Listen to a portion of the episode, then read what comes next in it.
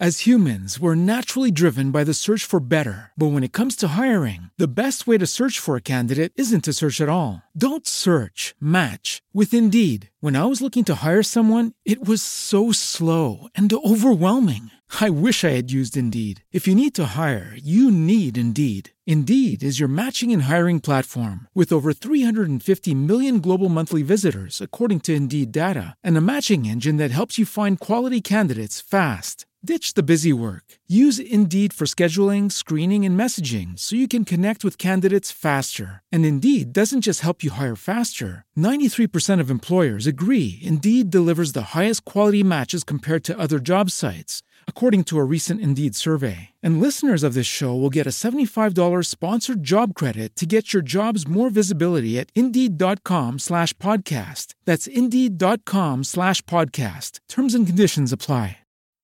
Ben ritrovati a tutti, io sono Simone e questo è Practical Financial Freedom, il podcast dove vi racconto del mio cammino verso la libertà finanziaria in maniera pratica e concreta. Benvenuti e ben ritrovati su Practical Financial Freedom.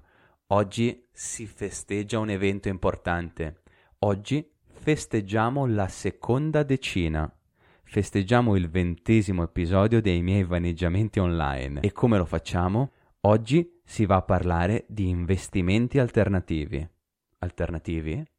Ma di che genere? Beh, diciamo in merci inusuali, via, come vino, bambù, impianti fotovoltaici, eccetera, eccetera, eccetera. Talmente inusuali che spesso non vengono neppure chiamati investimenti. Anzi, in alcuni casi bisogna stare attenti a non acquistarsi solo degli oggettini curiosi. Per oggi andremo ad analizzare quello che oramai è sulla bocca di tutti, cioè l'investimento in vino e faremo anche un piccolo excursus sull'investimento in bambù.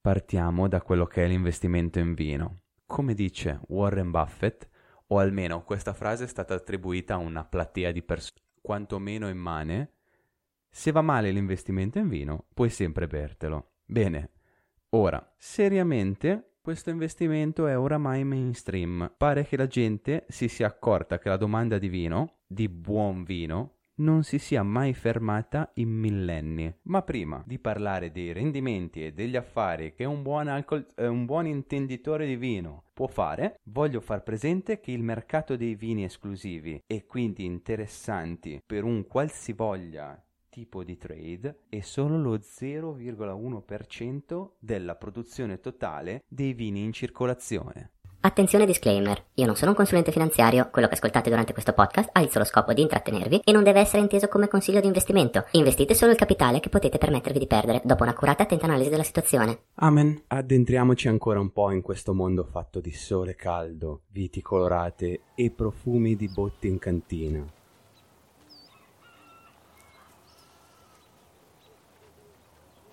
Con queste romantiche immagini vi do un dato che vi aiuterà a saldarvi in faccia quel sorrisetto che vi si era appena stampato sopra. Negli ultimi 16 anni il vino ha avuto una crescita media dell'8%. Direi niente male per un asset totalmente scorrelato dai mercati. Ovviamente investire in vino comporta il fatto di avere un capitale. Nemmeno così grande, ma bisogna averlo bisognerebbe anche avere studiato la materia, fare una ricerca di mercato e stabilire in anticipo l'orizzonte temporale del nostro investimento. E direi che fondamentalmente queste sono le basi di qualunque azione fatta sul mercato o fuori da esso. Ovviamente oltre a ciò bisogna sapere le caratteristiche del vino, l'annata, da dove arriva. Insomma è una materia molto vasta e come tutti gli investimenti va conosciuta a fondo. Ma come?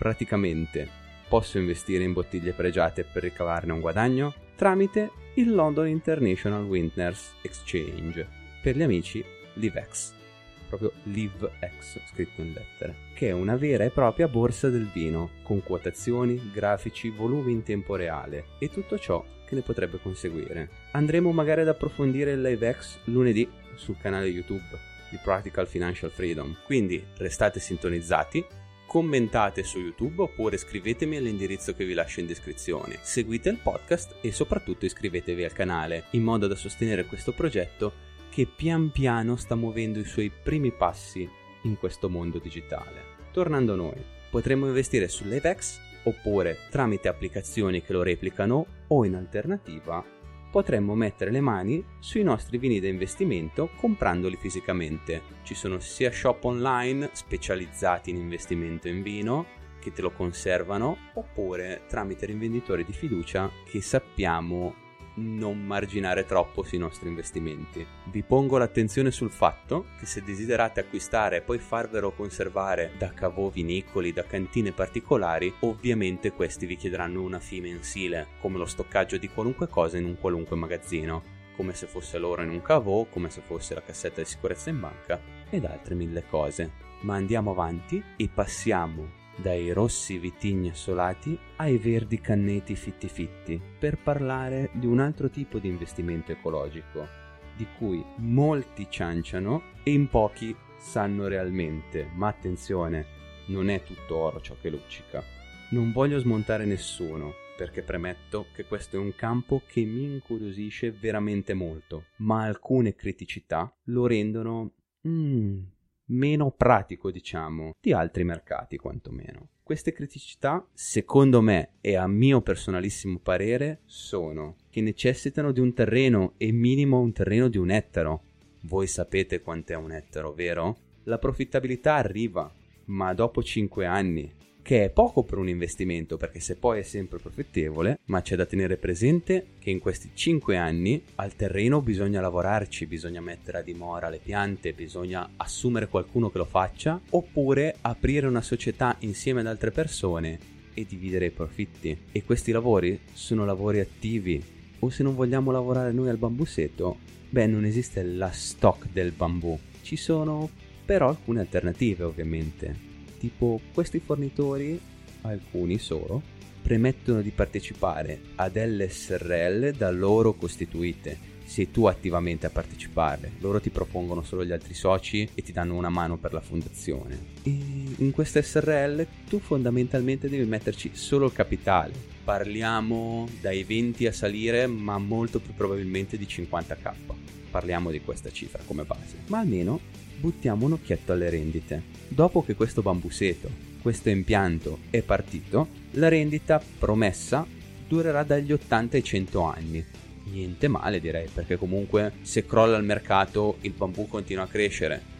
Se crolla il mercato, domani il sole sorge, quindi il bambusetto ha bisogno di acqua, di sole, lui continua ad andare per fortuna. Tra le altre cose è un impianto, un bambusetto molto particolare quello che viene costituito, perché il bambù, ricordiamocelo, è una pianta infestante per quanto abbia 76 milioni di utilizzi. Ma chiacchieriamo un po' sulle cifre. Diciamo che si parla di cifre sui 15k ettaro lordi come base, come guadagno di base, per arrivare a colture ad altissima intensità e ad altissima redditività con picchi di 80.000 euro lordi per ettaro.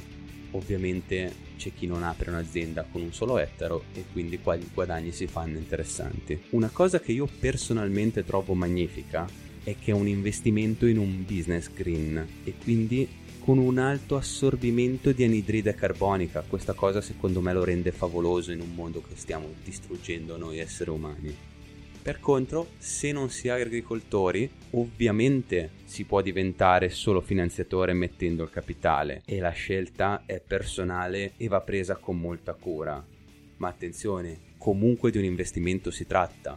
Mettereste veramente dei soldi a scatola chiusa in un SRL che va a coltivare materiale che non conoscete? No, come abbiamo detto prima per il vino, ogni investimento va studiato, va fatta una ricerca di mercato, va capito se possiamo bloccare quel capitale per 5 anni, perché comunque di capitale bloccato si tratta, per quanto le rendite siano molto interessanti. Detto ciò, io ti dico che il mondo degli investimenti alternativi è veramente interessante ed immenso e ci sarebbero molti altri argomenti da toccare. Quindi fammi conoscere se vuoi sapere di altri investimenti in business o attività green e soprattutto alternative al mercato che ti possano permettere di avere una rendita. Nel frattempo che aspetto un tuo feedback, io ne approfitto per ringraziarti con tutto il cuore di essere arrivato fin qua, di aver ascoltato le puntate di Practical Financial Freedom e di essere arrivato insieme a me al ventesimo episodio. Sono 20 settimane che pubblichiamo tutte le settimane insieme io che registro, Simo, piccolo podcaster e tu che mi ascolti. Grazie davvero e noi ci vediamo al prossimo episodio.